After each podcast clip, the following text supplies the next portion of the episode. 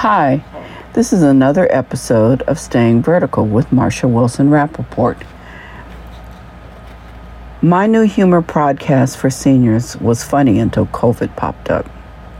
I'm one of those, if I pick a four leaf clover, I will get poison ivy. That being announced at the onset, I can explain my current plight. I'm a journalist with a very depressing social service day job. Several months prior to the COVID 19 crisis, I turned my blog into a podcast. Both are called Staying Vertical. I'm over 65 and I like to rant about stuff that drives me crazy.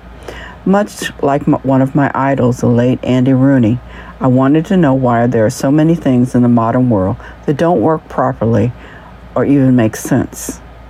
Once you get older, some of that stuff really works your nerves. I've ranted about why all of my tech is fashionably black which makes it impossible to read the dials or buttons without a searchlight. I recounted my brave mood to go to trivia night with trendy nerds who wore flannel and had beards. I write bu- book reviews. I generally just amuse myself so that I won't focus on my arthritis and long stays in the reading room because I have IBS. I was kind of on a roll by January. The podcast was running on a local radio station and was accepted on all the major outlets. By February, I was tuning into iTunes, iHeart, and Spotify to croon myself to sleep after I took my blood pressure meds. It was a fun project, and I was looking for sponsors. My podcast was designed to cheer us all up by pointing out how weird life gets when your hair turns gray. And then the thing happened. The strange nature of my situation hit me on a day a young man on the beach refused to leave because the only old people get the virus. The messages kept coming. Day after day, a broadcast begging people to social distance so they won't kill an old lady like me. Can I share this with you?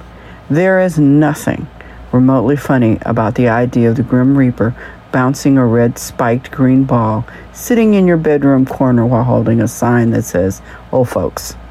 Somehow, my, the next podcast where I explain my quest to find a safe way to slice onions without risking my less than steady fingers with a big stainless steel knife seemed real unimportant.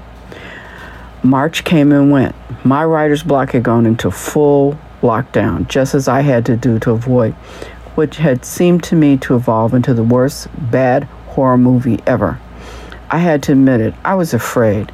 Trips to the grocery store had become traumatizing. Retrieving the mail required the repurposing of dishwashing gloves and a disinfecting spray staging area. The rich imagination that was whining about senior moments and aggravation had turned on me.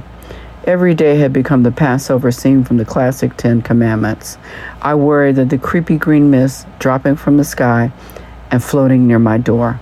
This fantasy was made even more unbearable because there was no guest appearances from Charlton Heston or John Derek telling me it was going to be okay. Spring is here. I owe myself a podcast. I think I'm going to talk about why we need brave and honest leadership during this crisis. It's not really funny, but if you're an old lady being stalked by the Grim Reaper, you might as well say your piece.